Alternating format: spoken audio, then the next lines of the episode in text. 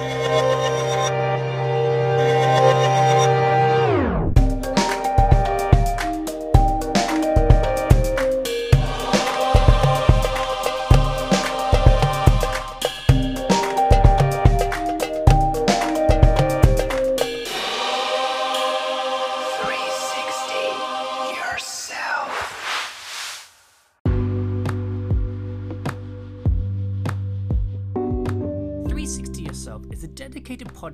meeting brilliant minds and looking at the world around them. How do they 360 themselves and 360 the world? Jamie Neal, the host, asks many questions about their mindset and how they fundamentally operate their world and the world around them.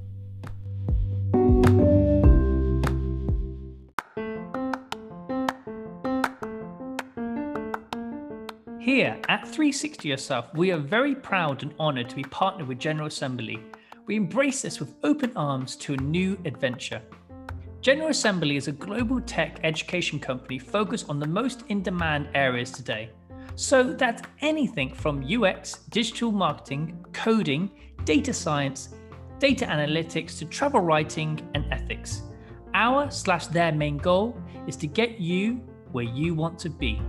You can find out more about them at ga.co online or across all socials at ga underscore London. We also encourage you to please rate and comment about us on Apple Podcasts. If you do enjoy what we bring to your ears, we'd love to hear about it. Hello and welcome back to 360 Yourself. I hope you're having a good morning, good afternoon, and good evening. You've got me, the host, Jamie Neal. Um, welcome back to 360 Yourself. Um, you might have been aware that we are very, very, very close to episode 100, which is insane, insane. I can't believe it. Episode 100. When people say to me, How's it been? I'm just like, It's incredible. The people that I talk to and the people that are so open just to be on this podcast is immense. I just, I sometimes I lose words with the people that I'm connecting to because some of these people, I'm just like, I've known them like visually, like on digital for like a long, long, long time, and they're a massive fan of their work um, and them as people, and then to t- chat to them just in such an informal, personal way. I just I love it. I really, really do. So I really hope that it comes across that way. That I honestly, absolutely love talking to my guests, and this next guest is going to be a mind blowing. I mean, we talk about everything from uh, developing yourself to kind of confidence and ambition. What is ambition and stuff? So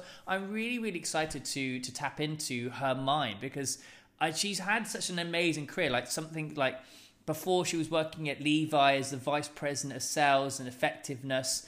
Um, she uh, was working at Sears Holding Corporation, and now uh, at present, she's the vice president of eBay Fashion. I mean, mind blowing. I mean, I've always I said to her on the podcast, I was like, "What does it feel like to be a vice president? Like, could you imagine? Like, it's me going, I really want to be a CEO of a company one day, and then suddenly you're there and you go, I'm a CEO of a company or I'm a vice president of a company.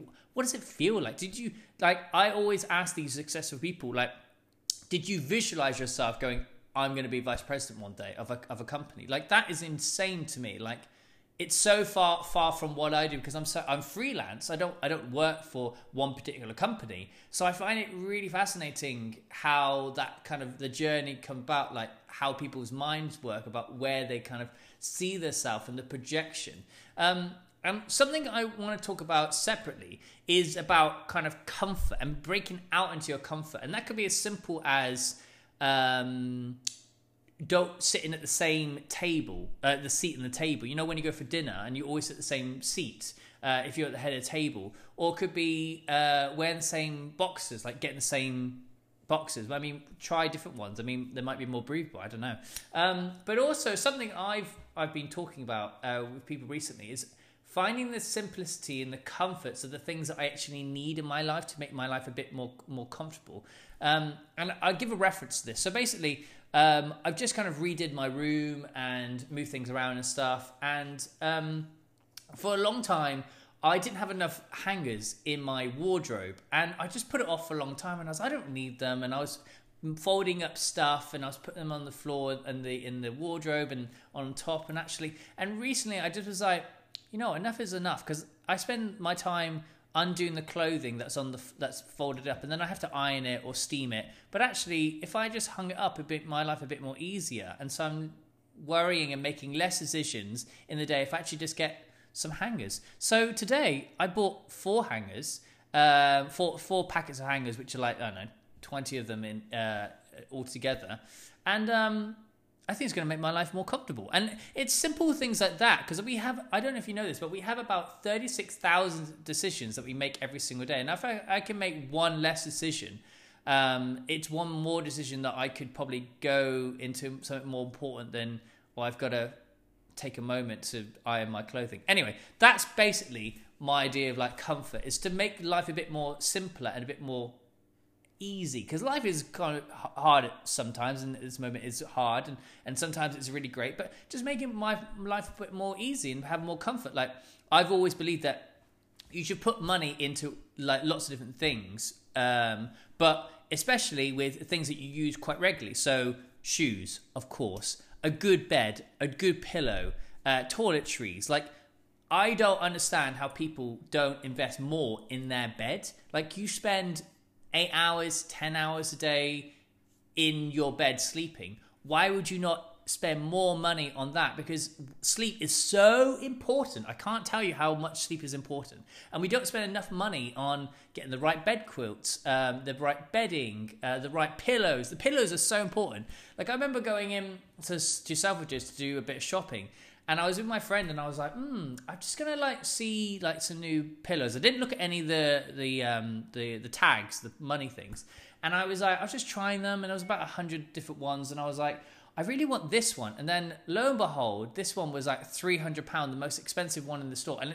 Trust me to get tr- pick up the one that I that's really really expensive. And I, I've always been told that I have quite expensive taste, but not knowing, not going, oh, that's two hundred pound. It must be really great. I'm always about if the quality is there and I feel the quality, then I can understand why it's priced at that. If it's really really expensive, but the quality is not there, I don't care what it is. I don't really want it. I just want quality.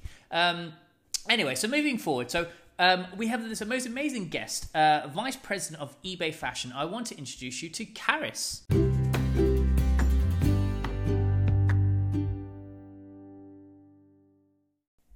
Hey, Karis, how are you doing? I am doing great. How are you? Very, very well, thank you. So, whereabouts are you in the world at this moment in time?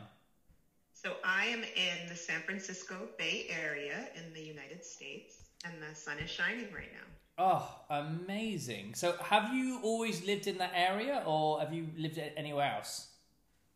No, I um, grew up, I was born in Pittsburgh, Pennsylvania. And then um, when I was a pretty small kid, we moved to Chicago, Illinois. And mm-hmm. I have lived there. So I am 1000% Chicago. Who I am is Chicago. Now, people from Chicago, I will admit, I'm from the suburbs of Chicago. I'm not from the city, city, but I am still Chicago, all Chicago in my heart. oh God! And so we we were just chatting beforehand about Chicago and like Chicago Bulls, and you were saying beforehand that you kind of grew up around that kind of history of like Chicago and that Michael Jordan back in those days. I mean, I mean, what what an experience to be part of that kind of history. I mean, crazy because I, I watched the Netflix series. If you, if you, I'm sure you have as well. Yes, yes, yeah, yes. I definitely watched the Last Dance. It brought back so many memories because as a kid, I would watch all of the games. I would know Michael Jordan's changing average. I would know who was playing in the game, who was not playing, who was hurt. Um, it was just something that you followed. And Chicago is such a big sports city that you would have Bulls days and Bears days, and you'd always make sure that you had your own gear. I even had Bulls earrings. I still have. I should have worn them today, but I have oh, Chicago no. Bulls earrings. You know that I'd wear to the games. Um, it just, you know, it just whether you're into sports or not, it makes you feel like you should be into sports. Just being in a city like that. What? Why do you think it is with Americans that they're so into sport? I mean, we are also into sport. Like for us, rugby is like a really massive thing over here, uh, which is basically your football. But like yeah. for Americans, it's like meat like chicken wings and stuff and like sports. Why is everyone like so into sports in the US? I think we we a you know we're very we like to kind of have a group that we associate with. I mean, I think that the United States is so diverse, even in its topography. I mean, you can go to the desert, you can you can go to somewhere more tropical. Um, so I think we just we like to have a team that we can associate ourselves with. We like to have a group that we can associate ourselves with. We mm. like to have, you know, just a set of characteristics, even, you know, you being from one area versus the other. I am incredibly proud of being from Chicago. I know when people are from Chicago or not from Chicago based on the way they engage with me. Oh, really? with or without saying it. You know, I can tell. I've had people that have said, oh, yeah, I'm from there. And then I realize that after a conversation, if our conversation doesn't go to a certain place, and I'm like, how long did you live there? And they'll say, oh, a year. And I'm like, oh. okay, that's fine. Oh. is it? Is it? Is it? What? What about? Is it? Because I, it's the same thing for me. I'm from the southwest, and when I go when I go to the city in London, you can always tell when, when someone's from the southwest because they're very friendly. They're like, oh yeah, I'll give you a ride or whatever. But like, me, most people in London aren't like that, and also the accent obviously um, gives it away. But like, what is it about Chicago people that kind of that you can tell if they've been there for a long time or a short time?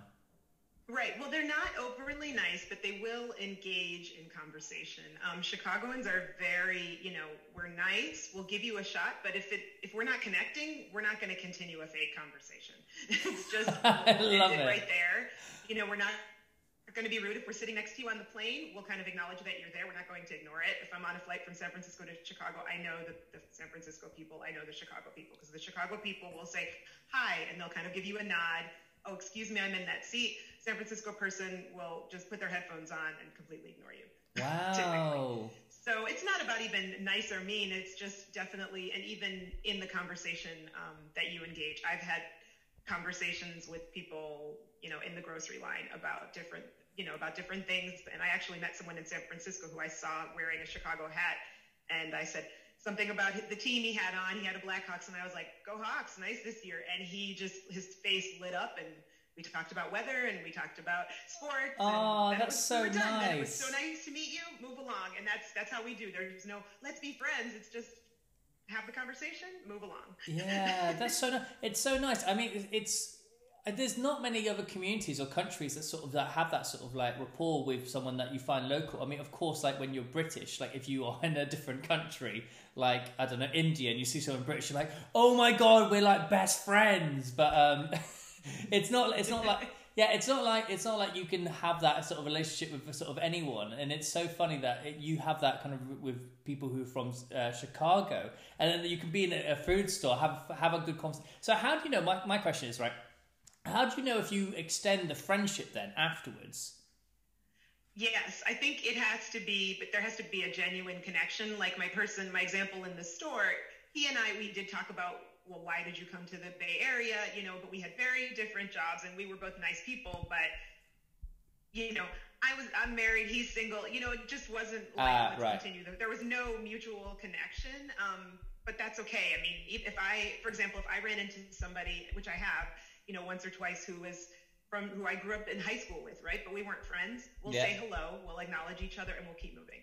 You Fair know, enough. but there isn't because it's like we weren't friends in high school. Why would we just hang out just because we did that? Yeah, no, so it's, it's, it's very to me more genuine. it's of, true of though, isn't it? Like if you do meet someone from back from school, you just go like, "Hi, how you doing?" And then if you, but you might not have been best friends with them or friends with them at school. But so why should you then now years later just reconnect and be really close chums? Right simply great. because you run into each other yeah that's not that is not the case and that that has happened before and i and that's that's one of those indicators to me. yeah, fair enough. And so, what I want to know, so what is your background? Like, where did you come from? Is your family like are they business people? Are they creative people? What? Yeah, where did you come from?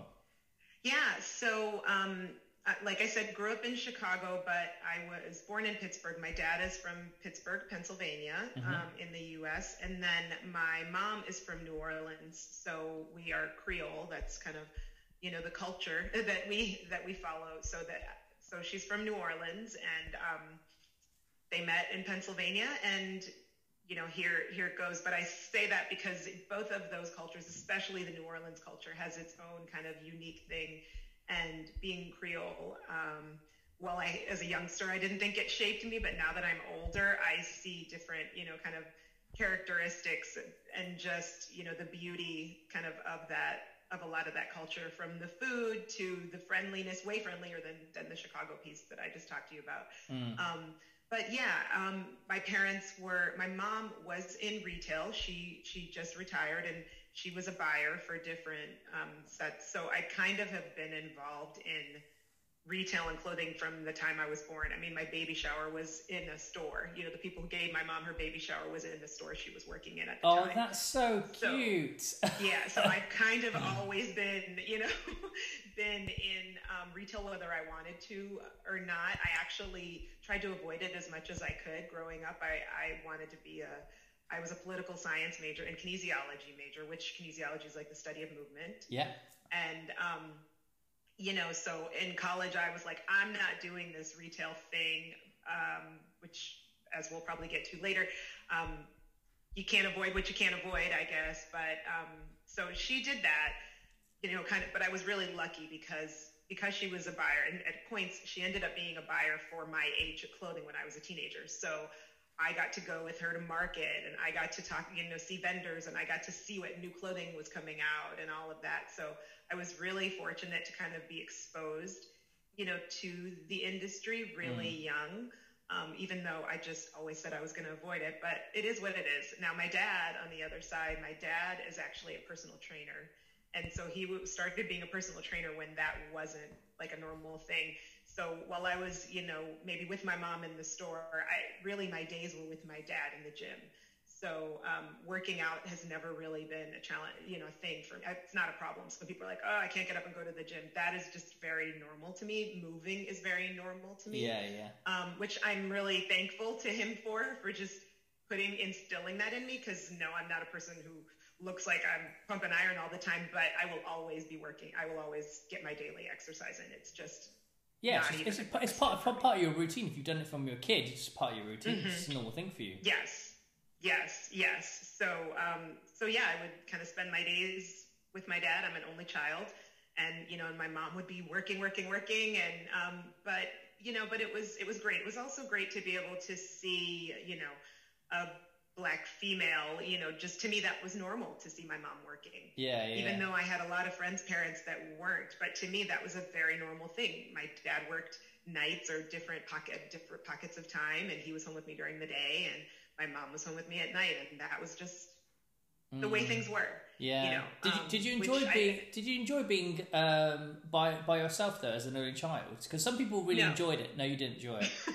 No, not at all. I have three kids now because, ah. and I would have more if I could, you know, if it all would work out. Um, because yeah, I mean, some people really enjoy being an only child, but I loved being around people. I just loved yeah. being around people.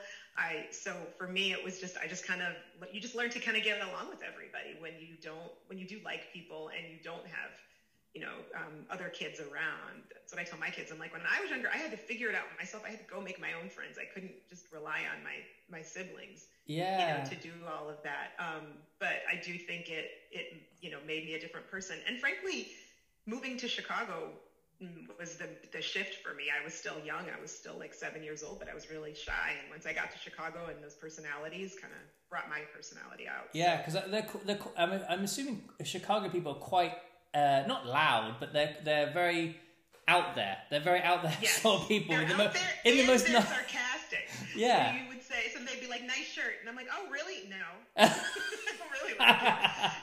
And, and it is interesting. Even when I moved to California, I had teams that you know they wouldn't know whether I was being serious or not because they didn't have that level of sarcasm. So, yeah, yeah, yeah, yeah. it's the same. It's the same thing with British people when people go to like LA if they're actors or whatever, and they they mm-hmm. they put themselves down. They're like, oh, I don't think I did very good there, or I'm not very good. And the Americans believe them. They're like, no, no, no, no, I don't mean that. But you have to. You, right. It's sort of like the opposite. You have to be like, oh, I'm actually quite good at what, what I do because British people were very like oh no, you go first. Oh, I'm not that great, or whatever. and Americans are not like that. But like, I'm the best. it's so different. Yes. It is. It is. Yes, it is definitely interesting. So yeah, grew up with those guys, and um, you know, had a really nice life. I mean, I can't. You yeah. know, I can't really complain at all. I was exposed to a lot of wonderful things. I loved high school. I loved college. You know, I just was that person that was always ready for the next thing because I really just I've always felt like I wanted to love my you know love, enjoy my life. So yeah, I attempted to do um, to go the the politics route because from the time I was probably in middle school, I thought I wanted to be president of the United States. That was like my thing. The goal, I um, love it, love that strong. That so the, there's there's theories. I, I, want to go kind of backtrack before we go kind of forward. There's there's theories on like uh, only childs to uh, people who had like siblings and stuff, and like their success rate and their ambitiousness. Do you feel like you because uh, you're very successful, do you feel like because you're an only child, it might affected kind of your business and the the pressure of, of wanting to do great? I mean, it's fascinating, isn't it? Like when you have a like with my with my sister, we're we're quite competitive, so it kind of spurs us on. So, but some people aren't like that. So, and they've done a lot of theories on it. I would know what your thoughts are. Yeah, and I mean, I guess this is just a, for me. I always felt like my parents um, gave me a lot. So it was no question that I had to do try to do better than them. You know, yeah. I felt like they were very successful and they were given a certain amount of things, but they definitely didn't have the opportunities that I had. So yeah. I think it was always more about, you know, you always want like the approval and your parents to be proud of you yeah, and all that stuff. So, and with as an only, like your parents are looking at you 24 7. You know, they're noticing every inch of detail on you all the time because they don't have anybody else to, to worry about, mm-hmm. you know. Mm-hmm. So, um, so I think um, not necessarily the pressure from them. They just said, make sure you work hard, like, make sure you work hard. But, that, but beyond that, it was more like, they've given me all this, so of course I should get to this level. Because of course, yeah they they got to this level and they didn't even have what I had. So I know. It was more like kind of what do I owe them? There's there's only a, certain amount of percentage of parents though who who had a lot when they were younger, but majority of parents didn't have a lot in the 19 like 70s or 80s. I don't know how old your parents, but my parents are all, right. around that age. And they, I mean, my parents didn't even have a TV like they they only got a TV like when they were like I don't know like 10 11 and they had to put like uh, coins in the back and stuff. So like of course they most most families or most parents don't didn't have a lot when they're younger. And so you want to you want to kind of they try to give you as much as they possibly can now because they didn't have much when you were young. And you want to kind of rise up to that the uh, the kind of level that you know that you can kind of get to Exactly, exactly. And so, what I, yeah. and so, where did you? Because obviously, you, your mother was into the, the buying side side of things, but you didn't actually study that. Where did the kind of shift go? Where did you pivot into? Yeah, it's interesting. So, um, you know, as I said, I was a political science major. I went to um, University of Maryland for undergrad, which is really eight miles outside of DC, mm-hmm. of Washington D.C. So I wanted to be where the po- you know the politics was, and yeah, still kind of yeah. get a campus. So it awarded me both. Um, and I was very into. I mean, I'm like the queen of monuments. That's all I do is go to the monument. I used to go to the monuments every week to study and see what protests were happening. Like I loved all that stuff. And you know, I would take the classes in, in political science, and then I added in the kinesiology later. But, you know, I took these classes and everything that I was learning and I was volunteering was kind of telling me that government really holds up a lot. You know, mm. you're not really getting things done. It takes, it takes time. It takes a lot of time. Yeah. yeah. Yeah, and I was volunteering at these, you know, places, and the government was slowing a lot of these nonprofits down. And, and I, you know, like any one young person in college, wanted to help people. And mm. how can I help people? And I thought politics was my way of doing it. And the more I learned about public policy, things like that, it was the private sector that was really infusing the money and the energy for a lot of these things to happen. Mm. So um, I had interned with a retailer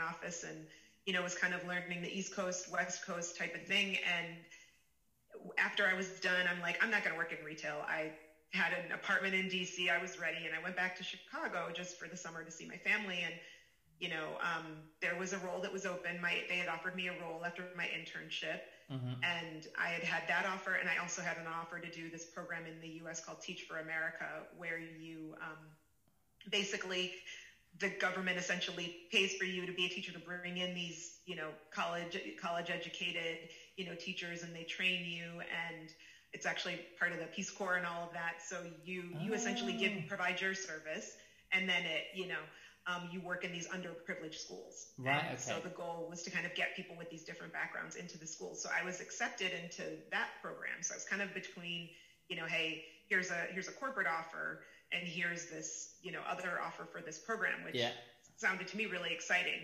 Now, I was really hoping to, they place you in different cities, and I was hoping for kind of DC or Chicago. Well, they put me in Los Angeles, and while I speak decent, okay Spanish right now, at the time I didn't speak any, and they were like, yeah, you're going to be a kindergarten teacher in Los Angeles.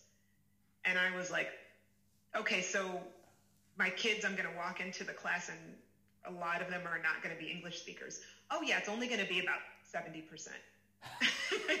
Gosh. So I'm expected to make them successful. And they said, yeah, but you know, don't don't worry about it. Like you'll figure it out. And, how will you figure so it out I, if you don't speak a language? How can you figure it out? Like place right, cards yeah. and what sort of thing? Tra- like a little translated device. exactly. Yeah. And and I just and you know and and I had spent my summers in LA, but you know I was being sponsored by a company at that time. So I had a car, I had, you know, my little housing stipend, you know, I had money. I could get my hair and nails done and look like I belonged in LA. Yeah, like yeah. Living there on a teacher's salary is a different, you know, it's kind of a different ball game, right? So yeah, yeah. I looked at all those factors. And in the meantime, I was kind of doing my interviews um, with the company that I had interned with. And I really didn't think I wanted to do it. I was like, you know what, I have to take this interview, you know, whatever. And um, when I interviewed, the person who interviewed me said to me, um, it was about, it was in a, in a, supply chain role. And he said, um, you know, Charis, logistics and supply chain is not about moving boxes. It's how you motivate people to move those boxes every single day.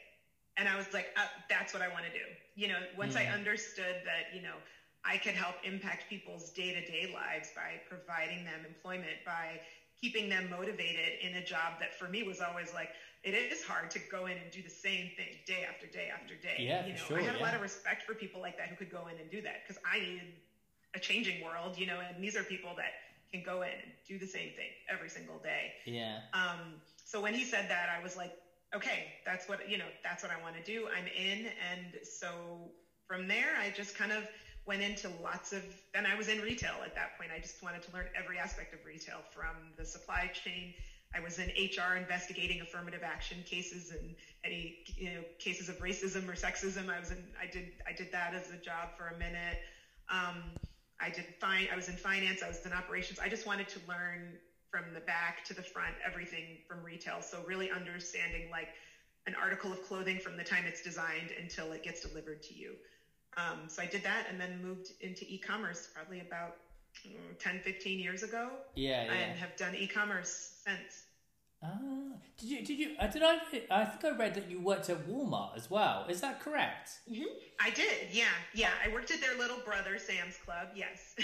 Because ah, the funny, funny thing is, because someone told me like ages ago that the most. I don't know if you know this. This is a really, really random fact. So I don't know why I'm bringing this up, but apparently the most um, a popular item that Walmart sells is bananas.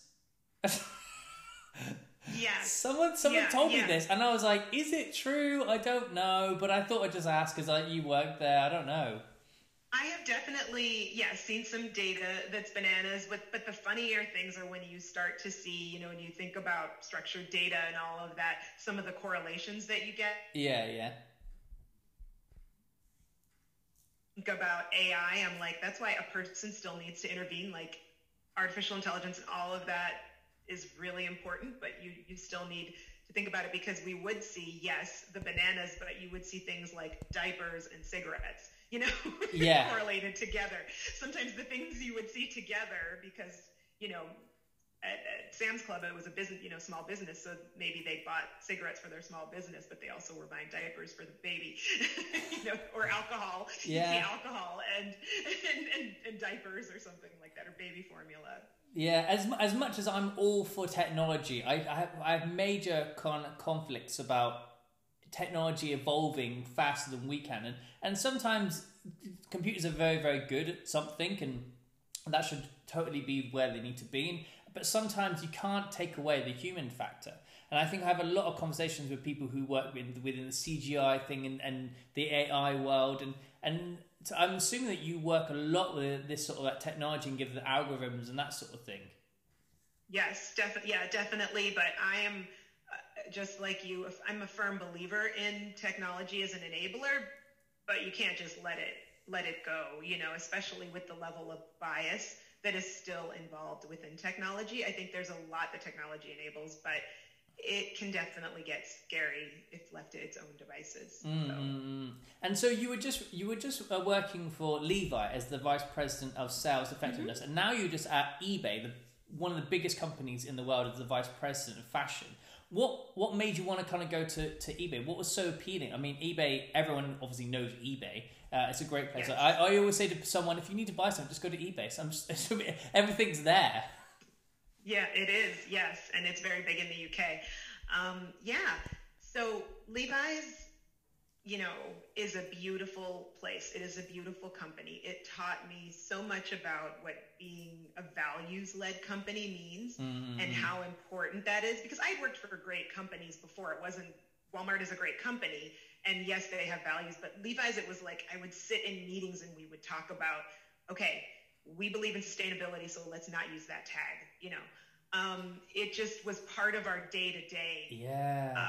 Vernacular and you would we would challenge each other based on some of those values you yeah. know and and for me that was just like such a, a beautiful environment to be in and i think when i thought about I, I didn't really want to, you know, leave Levi's. I thought it was great. I thought it was a great place. I have there are wonderful people, you know, that I met there, and the culture is wonderful. Um, but when eBay had approached me, I was really um, drawn to the fact that just the nature of eBay's platform, you know, their purpose is this economic opportunity for all. Mm-hmm. And that really resonates with me because I've been doing, you know, just a lot of research, you know, and understanding about, you know, underrepresented communities and their lack of financial stability. Mm-hmm. You know, their lack of wealth and how it just kind of gets worse and worse. I mean, for for black people in the US, our net worth is the same as it was in the 80s. No. Like Yes. Wow. And it's not high. It's a very low amount. Um, and that there's a whole bunch of reasons for that.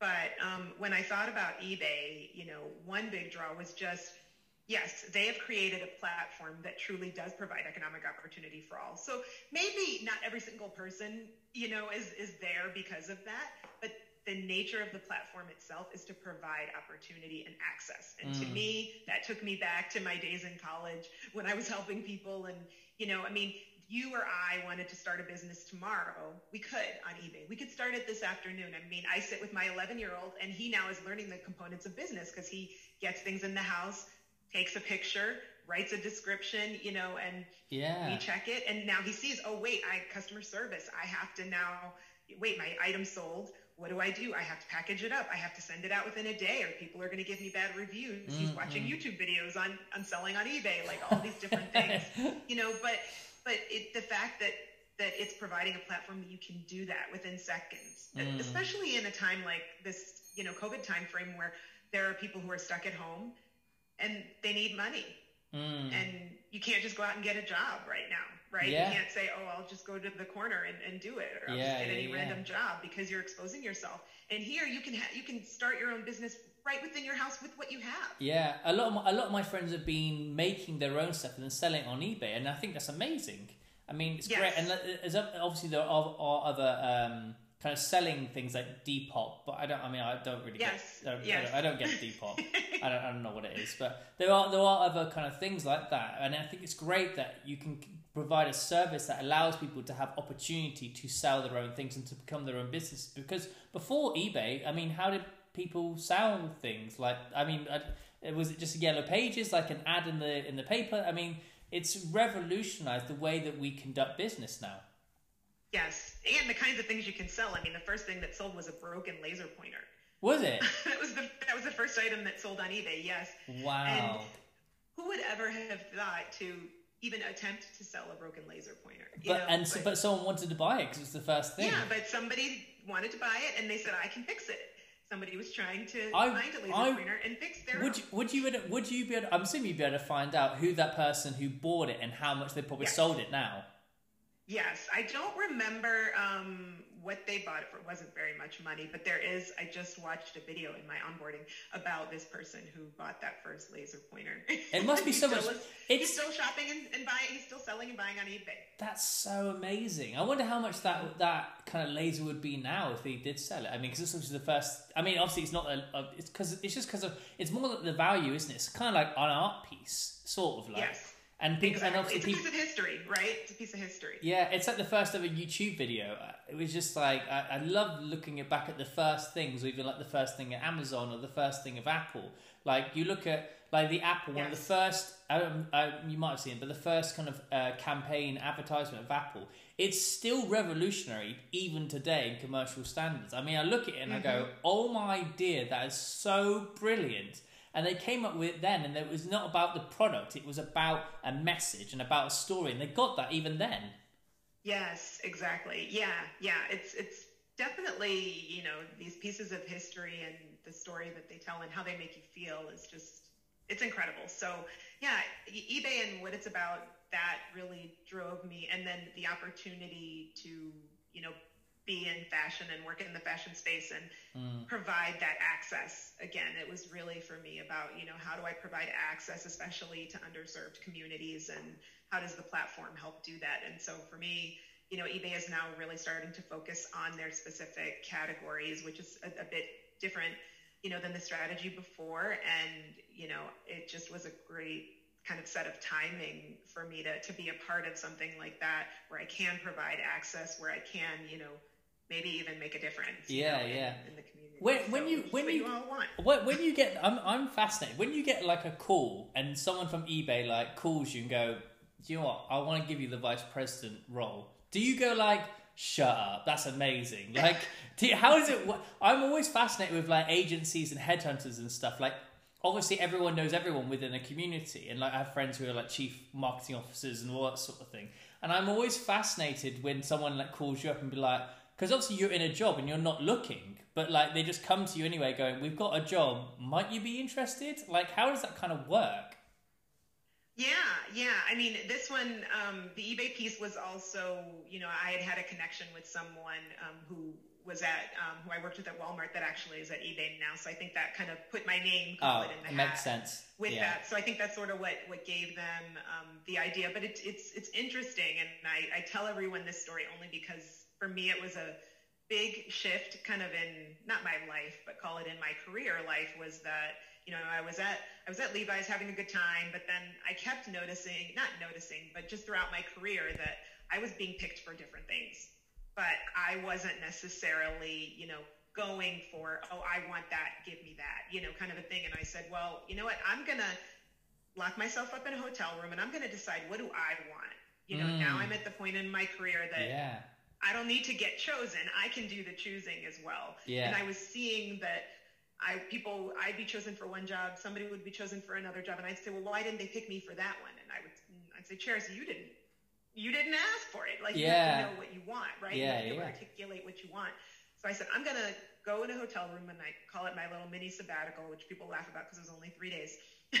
but I locked myself up in a hotel room in my neighborhood, like walked with my suitcase to the hotel and checked in and just said, what do I want? What are the things that are really important to me? Just what do I want my life to look like? Where do I want to live? You know, Mm. and I set up this criteria um, for what's important to me in a job and what does that look like for the next five, ten years? Where, where do I want to go? Yeah, yeah. And so I, I sort of mapped that out, very high level, but mapped it out. And, you know, tweaked my LinkedIn a little bit just to make sure it was up to date. And then literally it was like the floodgates opened. I started getting calls within hours No from way. recruiters. Yeah, it was like once I had kind of put that out into the universe, things started coming to me. And not everything was right. No, no, but of course, like the law of attraction, if you believe in that sort of thing, Yes. and, and energy and Yes. manifestation, it will it will draw. But did you ever? Because I'm I'm massive on the law of attraction and visioning and and kind of guiding my path. I'm not I'm not a sort of person to kind of just I do I do enjoy the journey, but like I don't wait for something to kind of, and go wait for the opportunity. I like make the opportunity because I'm I'm I'm manifesting and I'm going towards something. But when you kind of maybe first started, did you did you have a sort of going I want to be a vice president one day of a company? Like how did or did you just go I'm just going to I'm just to enjoy my job and then whatever comes along, I'm just going to make decisions based on that. Um, Does that make I sense? always wanted to be the boss, whatever that meant. Yeah. that, that always, you know, whether that was, and, and I think what would happen is I would start to see what that looked like, you know, um, you know, maybe it was like I saw my mom. My mom was a vice president, so I was like, okay, I need to get to that, or I need to get to this. There were certain Yeah, things yeah, that I saw, but but I would kind of cap it, and then I started to think, wait, if you're gonna run e-commerce for a brand, if that was like something I wanted to do, right? Yeah. But why just e-commerce? You know, I had a mentor who was like, "Why are you stopping there? Why wouldn't you want to be CEO? Why wouldn't you want to Yeah. you know, think bigger? Why not? Like, if you're going to go there, why would you not just go to the next level?" So I definitely had to challenge myself to start thinking bigger. But Mhm, but mhm. yes, I'm totally aligned with you. Is that you have to create that opportunity? And I have found that if I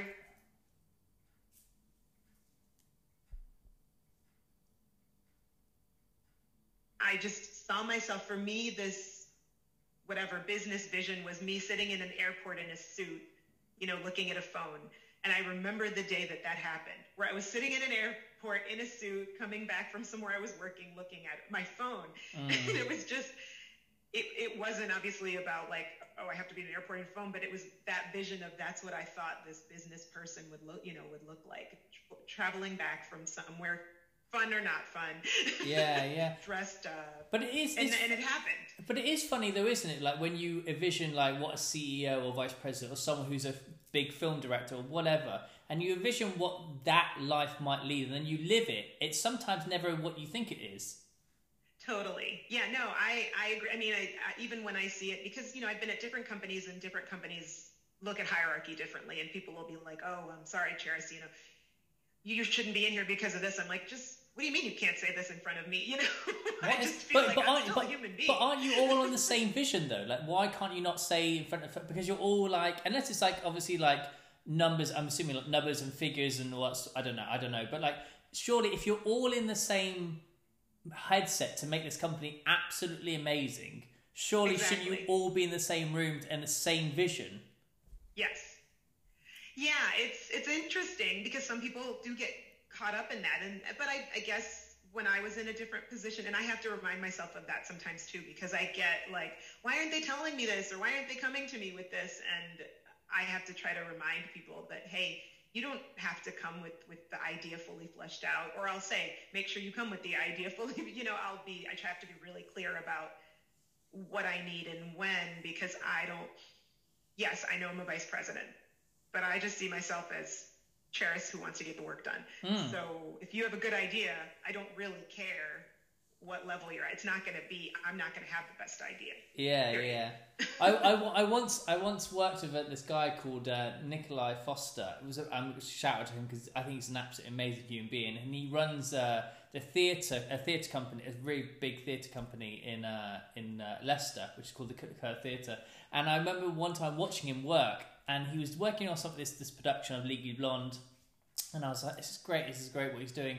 and he this this um as cleaner was um was be uh, was, was be retiring I think she was and uh, so the next day he got flowers he got everyone to sign everything for this cleaner like made this party for this cleaner and I was like and I've never seen that ever in my life of someone who's a cleaner being a party because they're retiring because they're leaving and he always and he said to me like it doesn't matter where the idea come from it can come from the cleaner but if it's an idea, if it's a good idea, it's a good idea, and I always remembered that because an idea is an idea. It doesn't matter. It doesn't matter where it comes from. And I think a lot of more. I think maybe a lot more leaders should should take that kind of advice on as well because it can come from just an even it's like an intern in the company because they don't they, they see things differently than you might see it. Yes, yeah, and and that's important for me. It's important. I and I will tell people we're not always going to agree, but I'd still rather hear it than not know. I don't want to live in my own tower where everybody thinks I'm. I think everybody thinks I'm great, and they really can't stand me, or they don't want to tell me the great ideas because they're worried about my reaction. So Yeah, it's it's just fascinating, isn't it? And but, but I mean, from we were talking before, like the the podcast, the episode started, and we were saying about anxiety. Like, do you get? I'm assuming because when you are in a in a massive position like you are, how do you deal with your anxiety, like in work and outside of work? Yeah, I love to walk. I'm a walker. Like if I need, you know, if I feel like I'm having a lot of stress and I take a 10 minute walk, it really centers me. Mm-hmm. Um, I've tried different things like meditation and all that, but walking is my thing. I mean, even people that have been on my team know I'll say, hey, let's just have our TV on a walk. Or they've, I've made one person on my I was like, let's just walk back. That's kind of my way to, to take the edge off. I need to kind of physically um, take the edge off a little. So yeah, I find if I do that and if I journal, if I kind of write yeah. write it out and say, really, Cheris, like you just had a bad meeting with somebody. It's not the end of the world. And I kind of talk myself for it. You know. Yeah, yeah. Off the ledge, you know, not literally, but um, mm-hmm. metaphorically, because life's not that serious in the end. This is very true. I mean, it really isn't. It, again, it's the whole whole phrase of like we're not saving lives, so it's especially especially in my in my, in my industry when we're when we're just creating things like we're just we're doing a campaign for a certain brand or we're just doing and I'm like if if this if this piece of clothing doesn't arrive, it's not the end of the world. It's really really not. Right, right. and even the people that do save lives take a break. Yeah, right. For sure, for sure. That's my. It's always been my thing. Like I'm not curing cancer, but even if I was, I would take a break, even if I was curing cancer. For sure. and, do it. And so, what so. we like to do um, at the podcast as well is do a give back. So, what I would love to know, like, what would you give back to our audience? Whether it is you've been inspired by a painting, a person that you've worked with, a film, or, or even your mantra for the work for the world that you live. Like, what would you kind of give back? Yes. So. Um, I am a Wizard of Oz fan since I was a little girl. That cool. movie, I've always loved it. And there is a quote in there that, and I actually have it on my desk, sitting on my desk, and it's, um, "You've always had the power, my dear. You just had to learn it for yourself." Um, and it's something that just kind of keeps me. It's when Glinda the Good Witch, you know, tells her like, "Look, you could have always left here, but you didn't know that it was you who had the power to do so." Um, and I keep it on my desk because I have to remember I'm in control. I set the rules. I can create, you know, my own destiny. And, and so the more I realize the power within myself, I don't have to worry about anything. You know, that mm. takes away a lot of the anxiety when it's your reaction is going to control all of that. So it's something that I am constantly reminding myself because I think it's very easy for all of us, right, to say it's their fault or my boss didn't give me this or this person didn't do this for me or this person didn't do that for me. And a lot of the times, A, you haven't articulated that you wanted it. You haven't put the plan together to, to go after it. Mm-hmm. You know, you have to kind of not that not that bad things don't happen to you, but it's all based on your reaction. So for me, that that's been a big quote that's kind of um, I've started to, you know, really, really internalize. And then there's one other piece that um, that I've been thinking about a lot. My kids are very much into Brazilian Jiu-Jitsu, something they do quite a bit. They want me to do it. I'm not there yet, but there's some really interesting quotes by Helio Gracie, and um, you know, and there are some some interesting quotes, but so much of jiu-jitsu is not about how big or strong. You know, one of the quotes is like, a well thought out answer makes an aggressor think twice. Mm-hmm. You know, and that mm-hmm. kind of reminds me to stop and think about how do I want to approach it. I think uh, for me personally, I like to do, I want to do, I want to do, but sometimes when you just do and react, mm. if, if you just would have taken a minute, think about it for a second and how do you want to approach it, the, the answer becomes very different. I, I, that's one of my big things in my life. I'm very much a do in the moment. I just go, full blazing, and I have to train myself to like take a moment just to go. Okay, we don't need to do this right now. We don't need to give an answer right this second. We have a moment just to figure out our route because I'm I am a doer. I like just to like get things done. But I one of those things is is definitely something that I'm working on and have to think about constantly when I'm doing stuff. Because if not, I just Me I just too. go. yeah, I did it yesterday. I was like, we're gonna stop and we're not going to do it just to check it off the list because you're not in the right frame of mind to do it. So yeah. do it when you can think about it, bring the right quality to the thought process. Absolutely love that. Well, thank you very much for coming on 360 yourself. It's been absolutely wonderful to chat to you, and uh, I, I think I think it's great. I think everything that you're doing is amazing, and the way that you kind of conduct yourself, and it's just incredible. I wish I was working for you. it sounds great. You can, I'm hiring. I love it Love it. Well, I want to say thank you very much for coming on 360 yourself, and I wish you all the best the rest of the day. Thank you. Same to you. This is wonderful. Appreciate it.